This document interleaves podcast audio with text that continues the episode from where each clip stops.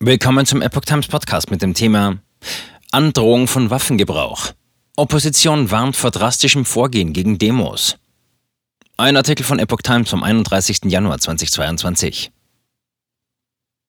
Die Oppositionsparteien im Bundestag haben sich gegen ein zu drastisches Vorgehen gegen unangemeldete Corona-Demonstrationen ausgesprochen. Die Versammlungs- und Demonstrationsfreiheit ist ein integraler Bestandteil des demokratischen Rechtsstaates, sagte Jan Korte, parlamentarischer Geschäftsführer der Linksfraktion der Welt. Die Androhung von Waffengebrauch der Stadt Ostfildern sei schlicht verfassungswidrig, völlig unverhältnismäßig und von einem autoritären Staatsverständnis geprägt. Ein Fall für Gerichte, Alice Weidel, Fraktionsvorsitzende der AfD, sagte, die Innenminister begeben sich mit ihrem Kurs des harten Durchgreifens gegen Proteste von Kritikern der Corona-Maßnahmen auf einen gefährlichen Irrweg, der Rechtsstaat und Demokratie in unserem Land bedroht. Pauschale Verbote und Gewaltandrohungen sind ein unverhältnismäßiger und rechtswidriger Angriff auf ein zentrales Freiheitsrecht. Wohin die Verfassungszündeleien eines Bundeskanzlers führen können, der keine roten Linien mehr anerkennen will, zeigt die skandalöse Allgemeinverfügung des SPD-Oberbürgermeisters von Ostfildern. In der schwäbischen Stadt sind seit Freitag alle nicht angezeigten öffentlichen Versammlungen gegen die Regelungen der Corona-Verordnung unter Androhung von Waffengebrauch untersagt. Die stellvertretende Vorsitzende der Unionsfraktion, Andrea Lindholz, sagte, das Versammlungsrecht ist ein hohes Gut, aber der Staat muss auch zeigen, dass er wehrhaft ist.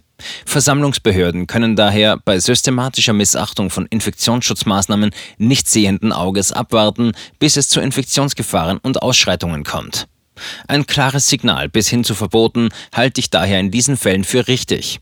Sollte unmittelbar Zwang zur Durchsetzung der Maßnahmen erforderlich sein, ist grundsätzlich das mildeste Mittel zu wählen.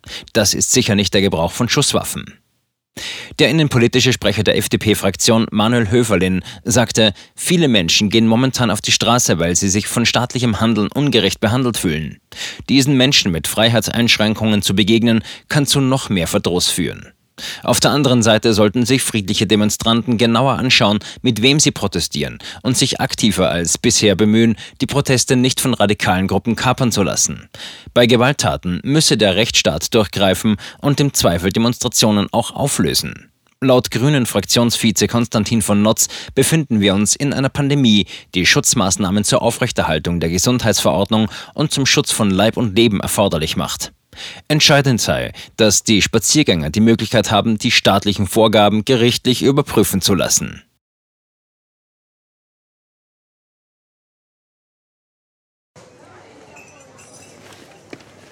Bis Brot ich ess, das Lied ich sing.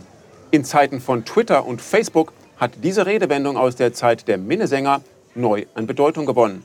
Bis Brot ich ess, das Lied ich sing bedeutet in der Medienwelt, dass Zeitungen die Interessen derer vertreten, die sie bezahlen. In Deutschland sind dies meist Parteien, Werbekunden oder Stiftungen einflussreicher Geldgeber. Die Epoch Times ist frei von allen solchen Einflüssen und steht allein in der Verantwortung derer, die sie finanziert, nämlich Ihnen, unseren Lesern. Die Epoch Times bietet Ihnen einen investigativen Journalismus, der Tatsachen aufdeckt und sich nicht von einer Agenda oder politischen Korrektheit einschränken lässt. Wenn auch Ihnen wirklich unabhängige und unzensierte Informationen wichtig sind, dann finden Sie diese in der neuen Wochenzeitung der Epoch Times. Zum Preis von nur einer Tasse Kaffee erhalten Sie nachhaltige Geistesnahrung für eine ganze Woche. Bestellen Sie die Epoch Times jetzt gratis drei Wochen lang zum Kennenlernen und lesen Sie den Unterschied.